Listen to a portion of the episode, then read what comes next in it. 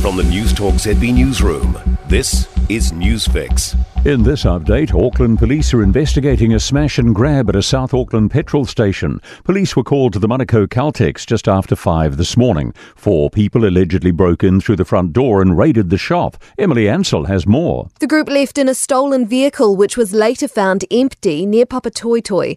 Images from the scene show glass across the floor, with the shop covered in police tape. Forensic staff earlier appeared to be collecting fingerprints from cigarette counters. Nottinghamshire residents in the United Kingdom are experiencing what one MP is calling biblical scenes as villages face their worst floods in 20 years.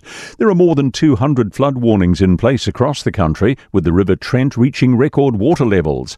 The government has announced financial aid, but local MP Robert Jenrick told Sky News further protection is necessary. We do need to be investing ever more in flood protection because floods of this kind are becoming more and more regular and more severe. Locals are now bracing for incoming freezing weather.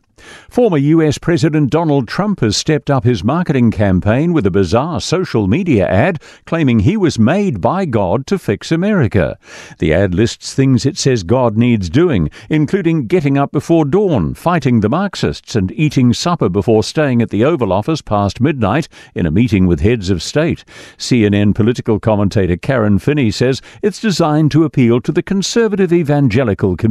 Part of the way that evangelicals have able to make their peace with the fact that Trump maybe not so godlike in his behaviors, but that he is the person who can deliver. New Zealand actress Melanie Lynskey is up for two of the most coveted Emmy Awards and is also among the nominees for the Creative Arts Emmys. Melanie Lynskey is nominated for Best Actress in a Drama for Yellowjackets and for Best Guest Actress in a Drama for her one episode appearance in The Last of Us.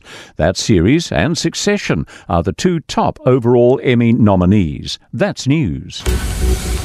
In sport, number two seed Elena Svitolina is wary of Coco Gauff's power game ahead of this evening's ASB Tennis Classic final in Auckland.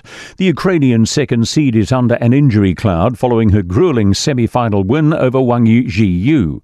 Svitolina has been keeping an eye on Gauff and says she's in ominous form. Well, I played a couple of times after her, so I, I, saw a little bit uh, what she she brings, and she's a, a big striker, serves well. She's been serving serving quite good here. Play is just underway. 71 from 53 balls off the bat of Maddie Green has helped the Auckland Hearts to a pulsating four wicket win over the Canterbury Magicians at Hagley Oval. Josie Penfold and Anna Browning hit 18 off the final over to see the Hearts reach the target of 153 on the final delivery, thanks in part to some poor Magicians fielding and a no ball from spinner Sophie Molyneux. That's sport. I'm Joe Gilfillan. For more news, listen to Newstalk ZB live on iHeartRadio.